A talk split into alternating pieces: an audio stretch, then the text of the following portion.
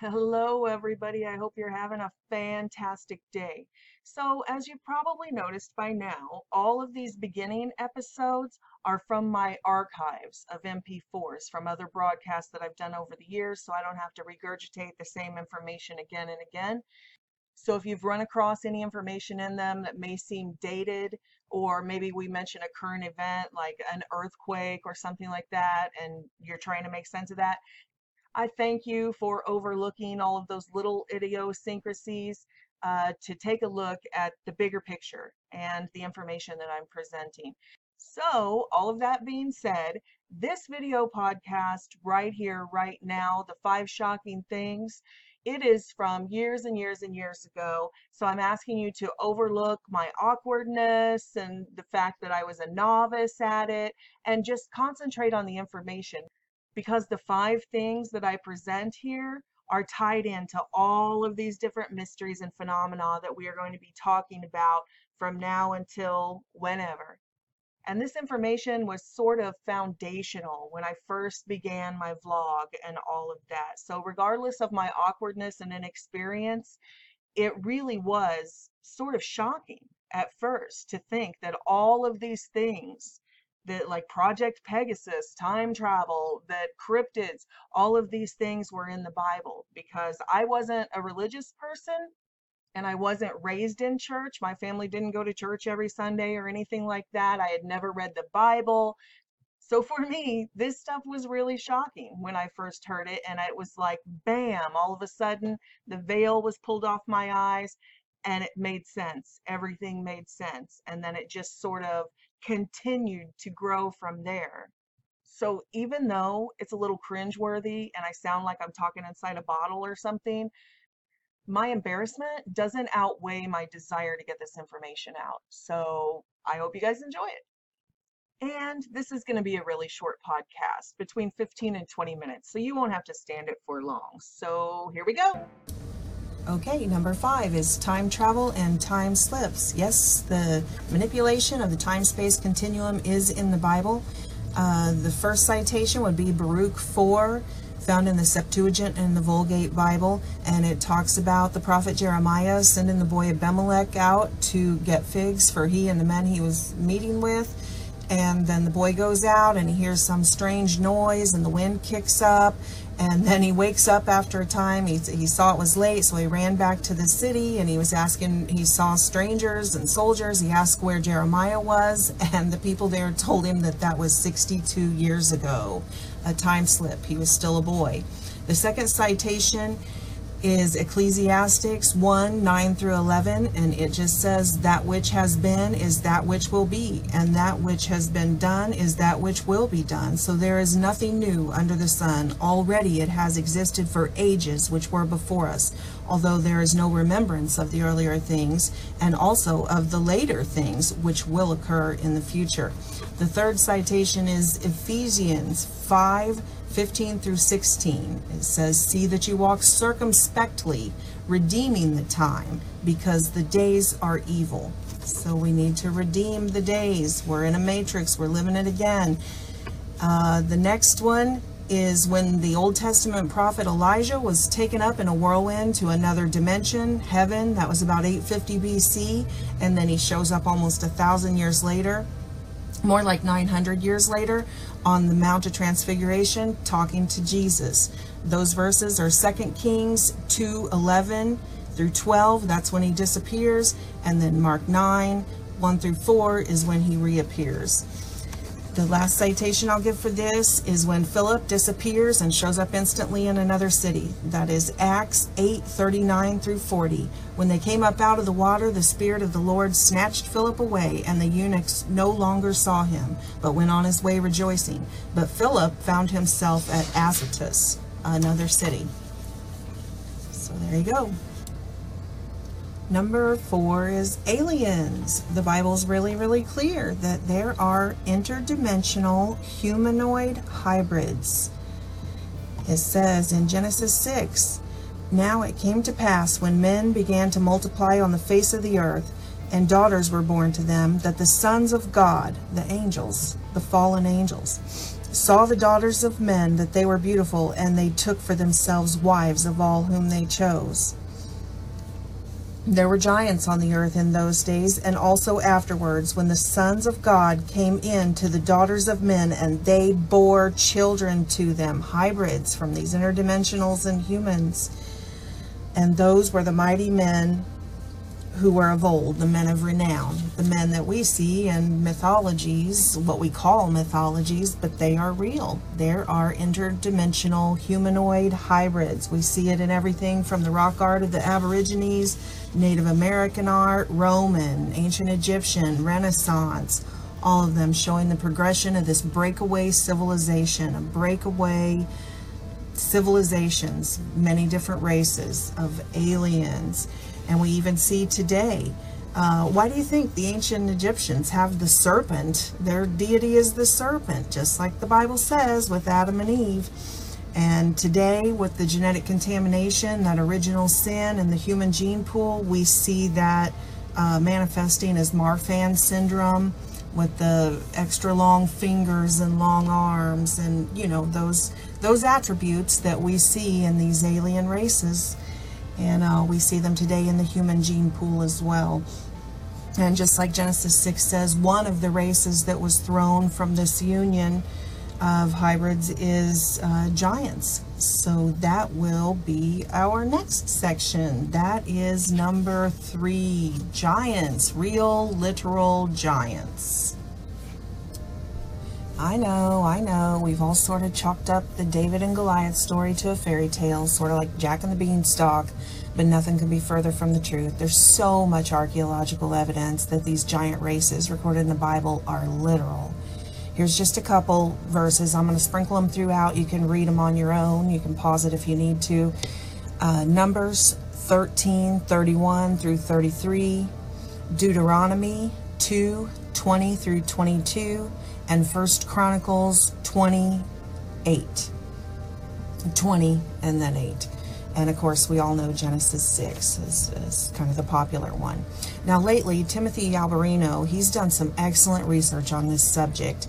He went to Sardinia, Italy, and he found that all of the locals talked about these giant human bones. They were buried everywhere. They would find them in their yards when they planted gardens or when they were building buildings or whatever. And the consistent story is that they were told to contact the Vatican and the Vatican would come and retrieve the bones, or they would even send excavating equipment if there were large burial grounds, and they would cover it up with mounds of dirt and they would, you know, build walls around it, pave around it. Uh, if they couldn't retrieve them all, they, they actively tried to cover them up. And we see the same exact things in the Americas. With the Smithsonian, there were so many of the miners uh, during the 1800s, early 1900s, that recovered these giants, a lot of time red-haired giants, and um, they they'd find them in, in caves and caverns and catacombs when they were mining and they would turn them over to the authorities and they would uh, once the Smithsonian got a hold of them they they could never find them anymore. Family members have tried to trace them. They can't get any information. So they've been secreting the, the evidence of these giant humans, giant humanoids. They've been secreting all this away uh, somewhere in a vault. The, the Vatican, just like they, during the Crusades, they took all the records from these Native Americans and the Mayans and everywhere they went and they burned them or they hauled them off to their little archives and have kept, kept this version of world history from us. And uh, so I don't know why people have such a hard time believing in humanoid giants when we see dinosaur bones. We see that we can accept the fact that giant reptiles pretty much dominated the earth at one time, but we have this problem for some reason with uh, the giant humanoids. But it's true. It's all true. Yeah, and before the invention of the internet and all of this social media, it was really easy for the ruling class, the powers that be, to control our paradigm, tell us what to believe, spoon feed us information. Um, take like Stonehenge, for example. It's supposed to be such a mystery, but the, le- the records left by the Britons say that it was called the Giants' Dance because these giants, these titans, would sac that was their altar. They sacrificed animals and people on it to their ancestral god. And we see that in every culture on planet Earth, these records of their ancestral gods that we talked about earlier, the fallen interdimensionals that mated with humans. And they've, archaeologists found a trench of bones all around Stonehenge, so it's confirmed with archaeological finds. And the, the records from that region say that there was a 12 foot giant called Gog Magog that resided in Britain after the fall of Troy. And that completely supports the biblical account of this family line. The, the Bible actually names them, that family, that tribe, Gog and Magog. The verses are Ezekiel 38, 2 and 3, and Genesis 10, 2. Also, Revelation 20, verses 7 and 8.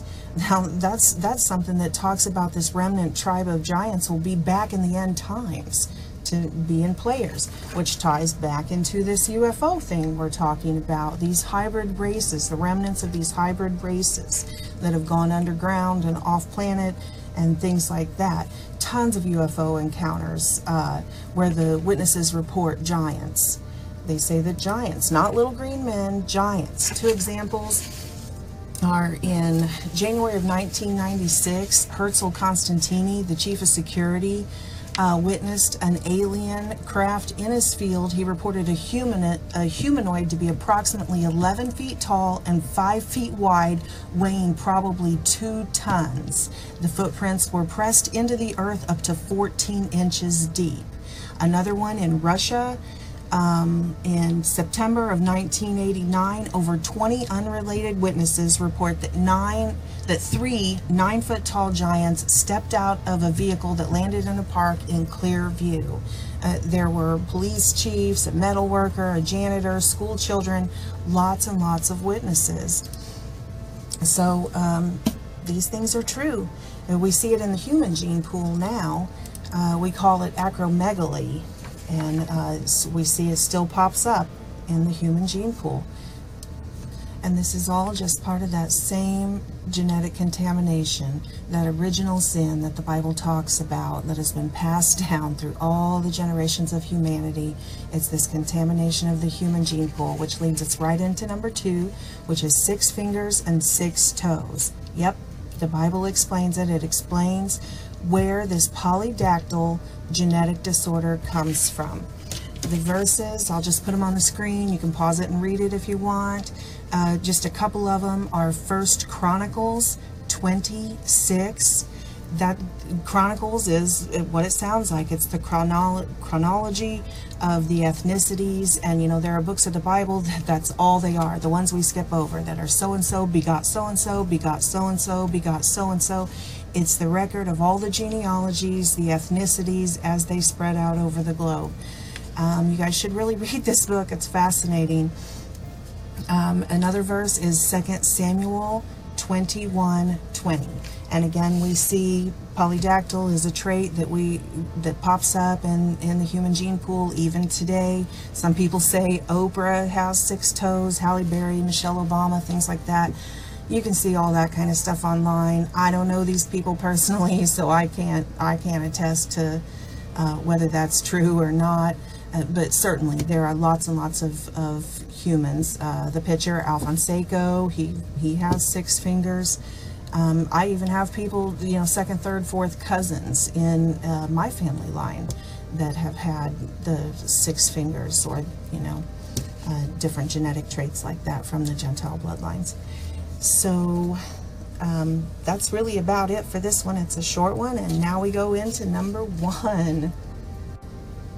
Yep, you guessed it. It's Bigfoot. Bigfoot is in the Bible. They are recorded as being the descendants of Esau, the tribes of Edom.